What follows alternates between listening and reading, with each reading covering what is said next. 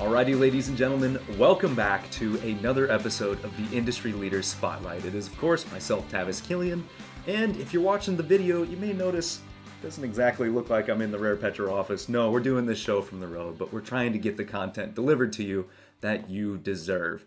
Today, we've got a great speaker, very excited, but before we get into that, you can watch this interview on YouTube.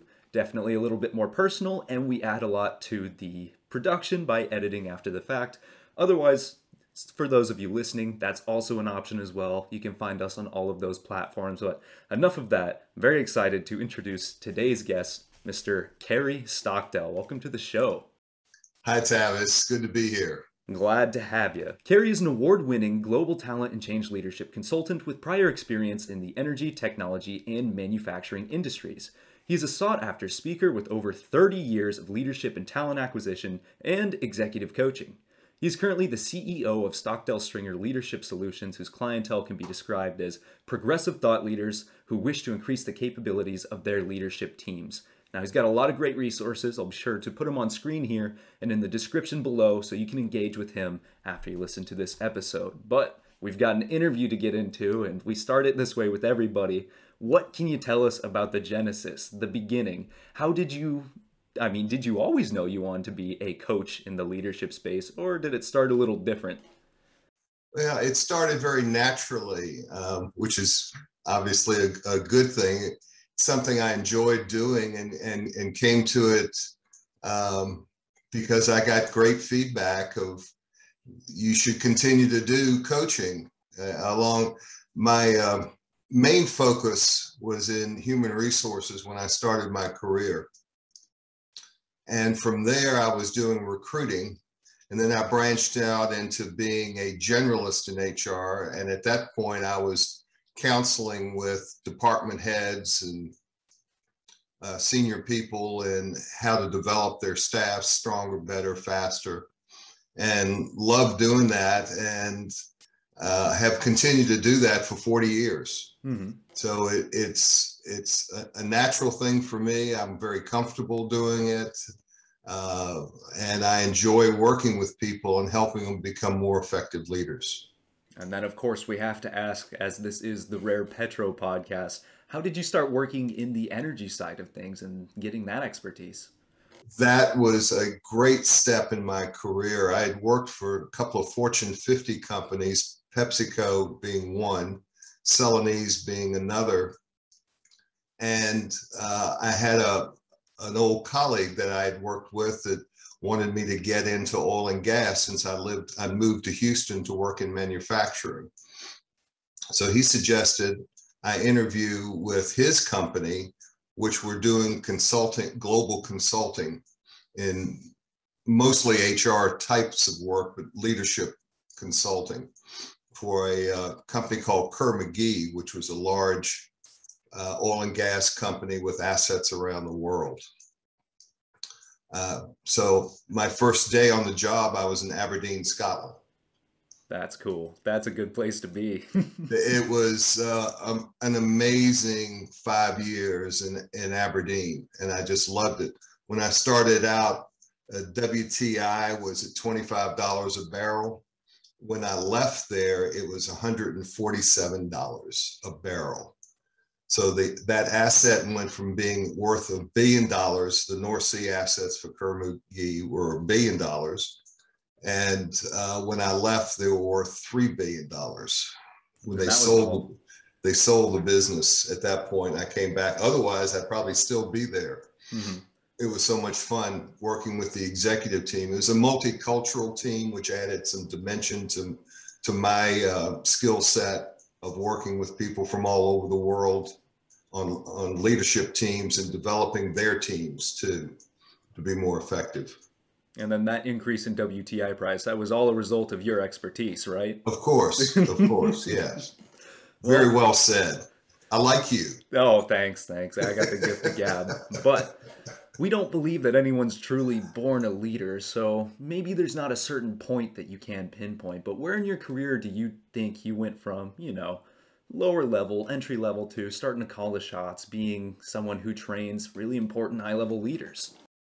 Yeah, very good question. When I was Tommy trainee back in Virginia, which is my home state, I was working for an international company and it was my first job and i'm watching these supervisors not get along not work with each other and i'm going like heck i can do as good a job as they are uh, and so i started focusing my career on observe mostly on observing leaders and the good ones and the not so good ones and what to learn from both of them but as with mo- a lot of technical people uh, part of your audience we get promoted because we're there. It's the timing's right.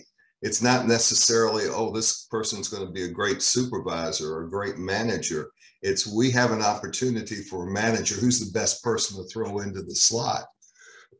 so you get pushed into that or get invited in or promoted uh, promoted into the uh, into a leadership position. And there's no real i mean there's lots of books out there but there's no real manual of how to go from a individual contributor to now a leader of others. And, and i found that interesting challenging and i made plenty of mistakes and i had plenty of victories and that's how i learned and it kept on progressing i never really found myself asking for the next move or being that kind of ambition. I had ambition to have broader skill sets. As I mentioned, I started in recruiting, went to be a generalist, then got into labor relations, then got into the opportunity to start up a company uh, from a manufacturing company from scratch in a town that I didn't live in. And then uh, I was able to turn around another facility later on. So all these composite experiences really built a great foundation for me to coach in different situations, whether it be scaling up a business or scaling down a business, as oil and gas is known to do. And then we've got lots of entrepreneurs in the audience who are certainly curious about those experiences, but focusing specifically on Stockdale Stringer Leadership Solutions, what made you venture into that business and what specifically does that business do so those listening have a better idea? Well, again, it's a natural. My when I was with Swift Energy for ten years, uh, I was uh, an employee. I was an internal consultant, in theory, a trusted advisor to the leadership team and to the CEO of the company, and that was my my role there. Um, so it was very natural with the collapse of oil prices in 2015 they didn't need recruiters or they didn't need people to work on culture. The company was interested in survival. So I had an opportunity to make a move at that point in 2015. And I started my own firm at that point, and it just took off from there. Not necessarily working in oil and gas because of all the problems that they were experiencing, but going back to some of the um, uh, industries that I worked in before, manufacturing being another love, which is very similar to oil and gas on the upstream side.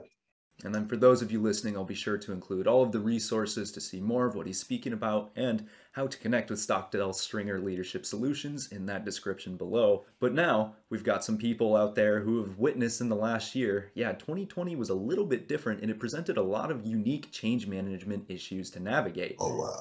You need an interim CEO, you need maybe a new CEO.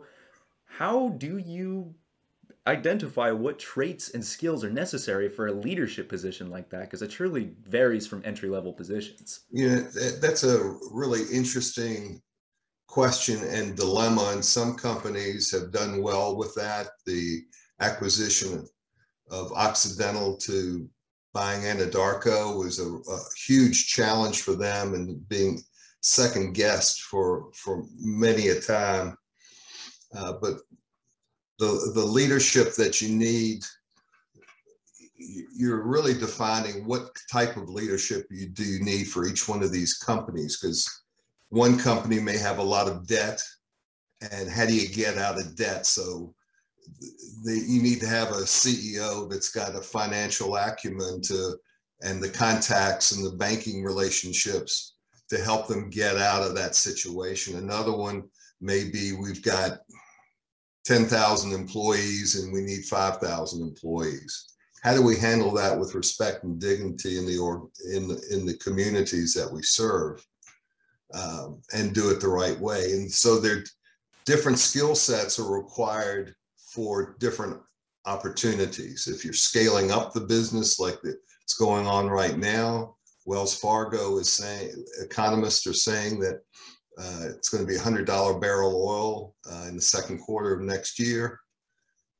Well, if you're set up to be a $60 barrel in oil company, you're going to have to prepare for that. And do increased commodity prices like that present unique challenges? I mean, what's the difference between a company dealing with lean $60 prices versus over $100 prices? Well, it's dramatic. I mean, you're tr- the the oil and gas industry is trying to take advantage of opportunities. So when you do that, you're going, you don't have the production people to uh, produce the product or you don't have the assets. And so that's why um, Occidental buys uh, Anadarko, who bought Kerr-McGee, who bought Oryx, you know 20 years ago so uh, these strategies these companies are developing and that's another key leadership quality that's required at the very highest level is is just uh, not only the ability to develop the appropriate strategies but to execute to those strategies. But you only have a short period of time. Who knows how long a hundred dollar barrel oil, barrel oil is going to last. So if so you have to plan for those contingencies and develop strategies and action plans to solve those issues in a uh, world that's volatile, a world that's uncertain and has lots of ambiguity to it. So those are the kinds of things that the CEO is up to, and that floats on down to the rest of the organization. And then because you've got to be you've got to be staffing You've got to develop uh, the talent to go out there and deliver and take advantage of that opportunity. And if it, and if you can, if you don't, you know, it's a war for talent right now. People are looking for talent, and a lot of re- talent retired in 2015. Just went home. A lot of talent have retired through the years, which has a creates a lot of opportunity for younger talent early career people, mid career people are going to be, like I said earlier about my career, thrust into a higher level position that they're really not trained for. But if they're sharp and prepared, uh, they can make the best of it. And then looking at it from a slightly different perspective, rather than what do you look for when hiring someone in a leadership position, what about when they are the leader? What can, or more definitively, should they do to make sure they're demonstrating both strong leadership skills and behavior? And how do you preserve that culture um, as you grow and accumulate a bigger team? Uh, you mean leadership development? Yeah, the, yeah. The, okay, well, it's not only the CEO. The, the most important team in an organization, in my opinion, is the leadership team everybody has their eyes on those top people and how they get along and how they work together and collaborate and those kinds of things. So the CEO is really the orchestra leader for, for them. He sets, he or she sets the tone for the culture and direction and strategy by working with the board of directors. Uh, but that leadership team is, is really critical. So you have to have a leader who can develop trust with their um, direct reports. Um, and I, I, consider emotional intelligence. I don't know if you, you guys are familiar with that phrase, but that is a common trait. I mentioned traits that were specific to the situation, such as strategy or scaling up and having a sense of urgency. Those are specific traits needed for this time and place.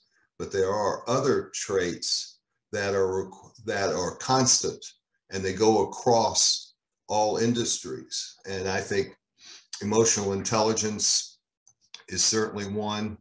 Uh, being resourceful, having a lot of, of uh, contacts in the community that uh, for right now, supply chain is a huge issue.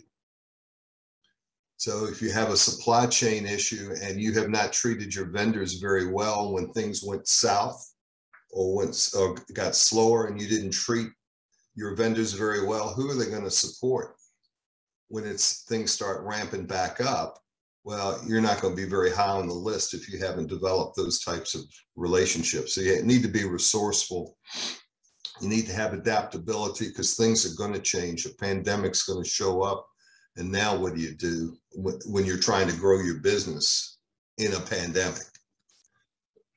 And then the last commonality that I that I found that I like a lot is adaptability. That I'm sorry, not adaptability, agility. Uh, that they're agile, they're able to move quickly, not ponder over decisions, uh, but make decisions and get moving and have a sense of urgency. So those are common characteristics of leadership that I like to see in, in candidates. And then for people who are maybe looking to improve those uh, three things you mentioned, or even more, there's so many traits out there to work on to become a strong, yeah, yeah. competent leader.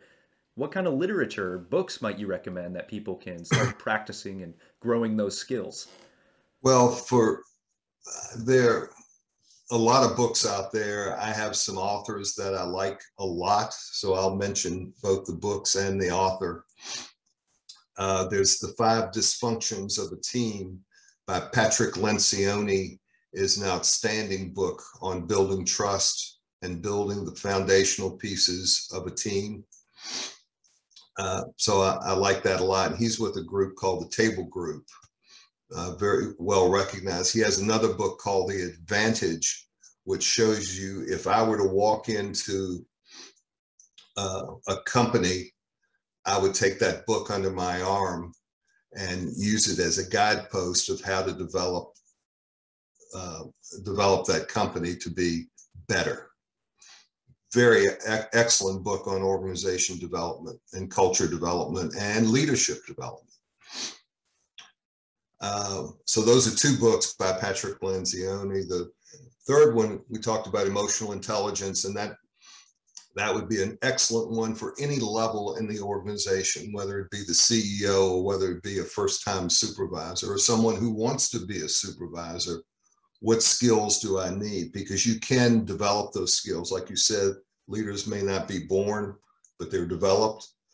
they can certainly be developed by uh, improving and increasing their emotional intelligence. Uh, so that's three books there. The last one I would uh, recommend is anything by a guy named Professor David Ulrich, U L R I C H. David is heads up the RBL group, and anything he writes is just fantastic. It's it's HR but with a bottom line oriented and it has everything to do with leadership and the most contemporary thinking on leadership especially during the last two years of what kind of leaders are going to be successful for the future and that was one of the things when i was reading your website that you guys have focused on the future what is the future going to look like not what today is going to look like but where are we going and how do we help create that direction that we're going in. And I think that's where the CEO leadership comes in and the executive team working together and coming up with the right answers. Mm-hmm. Well, we appreciate those props, but it's only fair that we throw it back to you. Do you have any books or services at Stockdale Stringer Leadership Solutions that people can pursue? I mean, we do encourage a healthy bit of self promo on this program. Well, thank you. Thank you. Um, I, I think by those resources that I just mentioned, I think that would give the best start to that. What I do is I, my, my firm provides ex, retained executive search uh, capabilities. I'll hire senior level people at the vice president level and above uh, for mid-sized to large corporations. I also do executive coaching and love to do that at every level. I did uh, had a very successful uh, experience with a recent college grad, not even a petroleum engineer, but a, a college grad in business on the East Coast that his father worked with me and we did a, a project together and he was looking for his next opportunity and we helped him get there. Uh, very successful coaching uh, opportunity. And then the third is training and development. I do a lot of training uh, at, at the leadership level, working with various programs that I'm certified in. Alrighty, and again, for those of you listening or watching, those resources will all be linked in the description. But I think we're drawing up to the end of this interview. So before we close out, of course, a majority of our audience is people who are in earlier stages of their career. What words of wisdom do you have for younger people in the industry that are looking to get ahead or maybe one day occupy those leadership positions? This is my favorite part of the discussion. because what I a lot of what I do is mentoring. Uh, and there's mentoring and there's coaching.